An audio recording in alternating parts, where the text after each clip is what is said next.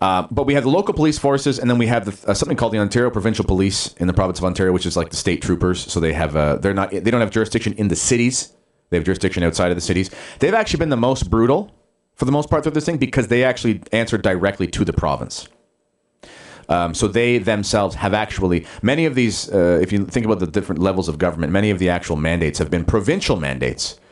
Uh, but the provincial police only have jurisdiction to implement the provincial mandates when you're in provincial policing territory versus city policing territory. There's been a, a sort of a, a, distinction of powers there. And then, of course, you have the Royal Ontario Mounted Royal, Royal Canadian Mounted Police (RCMP), which is where you see the funny outfits, etc.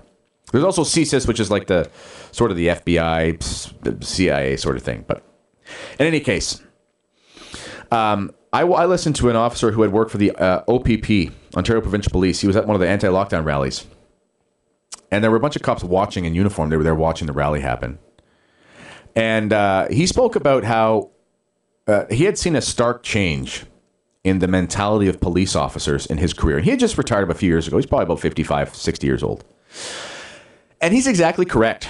Um, in Canada, uh, I'm not one of those Canadians that likes to dump on the American, uh, uh, always saying America is a violent country. But let's just be honest. America, generally speaking, is more of a violent country. Even when you take in political uh, population size, it is more of a violent country when it comes to crimes, et cetera, than Canada. That's just a fact. Uh, but one of the reasons, one of the things that Canadian policing has always prided itself on is they actually call themselves peace officers. That's actually technically what they're called is a peace officer. They carry guns they're not as uh, uh, ineffectual as the uh, um, English bobbies, but they but they call themselves peace officers. And I remember having a I was taking a security course by a retired cop. He had been a cop in Toronto for 30 years. Or, or would have been 20, 22 years, or whatever he had to retire. I think he was only 25 years. Anyway, the point is, he was doing the security course. I was taking a course so I could be a bouncer at a nightclub, you know, like that sort of job. And uh, he talked about how in the city of Toronto, and he was a beat cop downtown working with Vice. In his 25 years of policing, he only actually ever pulled his gun out one time. Now, Toronto has changed a bit, but still, Toronto has not been the city of angels for the last 30 or 40 years. It's, it's had crime for a long time. They were trained very strongly, and the Canadian cops are paid handsomely so they do have an ability to recruit a certain type of candidate. It's very very difficult selection process. It takes four or five years often to even get on the police force. Multiple tests, physical tests, psychological tests. It's it, in a sense it's good. You do want good men being cops. Um, but as the society has changed, just like with education system, just with the degree systems, you know, the type of graduates that come out, that sort of education mentality has actually leaked its way into Canadian policing which is they are still police officers. There's still not very much violence, but they have been trained in the woke. So it's this weird dichotomy where you have these cops who are physical specimens, because I said the physical tests are grueling. The selection process is grueling. They're all doing CrossFit. They're all running long. They're all doing that whole thing. They all do seal fit, burpees, and hang clean. That's all. All the guys do. They'll come in looking like super soldiers because they're going to go make seventy grand a year in their first year, and they're going to have a pension after twenty years. They better be in shape. They make like $120,000 by the time they're in year seven or eight. Anyway, the point is, well, that's 120,000 Canadians. That's about $15 American. But that's not the point. Um, but they're trained in the woke, so they're peace officers, but they're filled with garbage mentality now.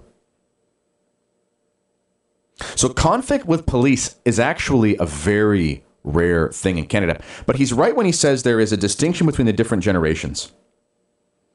If you, I, I worked with a police officer when I was a teacher.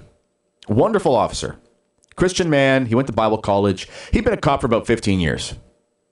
He was our school resource cop, the kind of cop that shows up to the, the high school, deals with stuff. He was amazing. I guarantee you he is not on board with what's happening right now. He was a moral man. He was a just man. He was a rugby guy. I got to throw rugby in there at least once a show. Um, and he was a wonderful officer. But contrast that with some of these ding dongs that are 27, 28 years old that come through, they finally get their degree, their master's, they get through the academy, they become cops.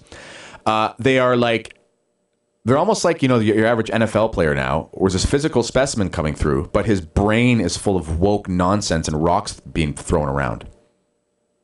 So that's what you're seeing right now in policing. But the only problem is, one of the problems is, there aren't that many options for policing in Canada. You get like, you don't have tons of different little unique forces. There's not a lot of big cities. So once officers get in to the squad, it takes a lot to get them to do something where they're going to risk getting fired or having to get another job. They've gone through six or seven years of education before they even get a look, in the most part. Many of them come out of the military. They can't do anything else. They make $120,000 a year and they get a pension when they're like 44 years old.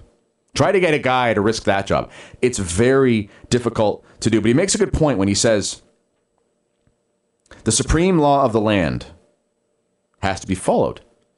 And then he says there's actually case law for that. This is what I said last week as far as the narrative is shifting about the Rona. I think what you're going to start seeing is you're going, they're probably already happening in the courts right now. You just haven't seen them yet, but you're going to start seeing middle management is going to get sued. The guy who runs Pfizer, he's indemnified.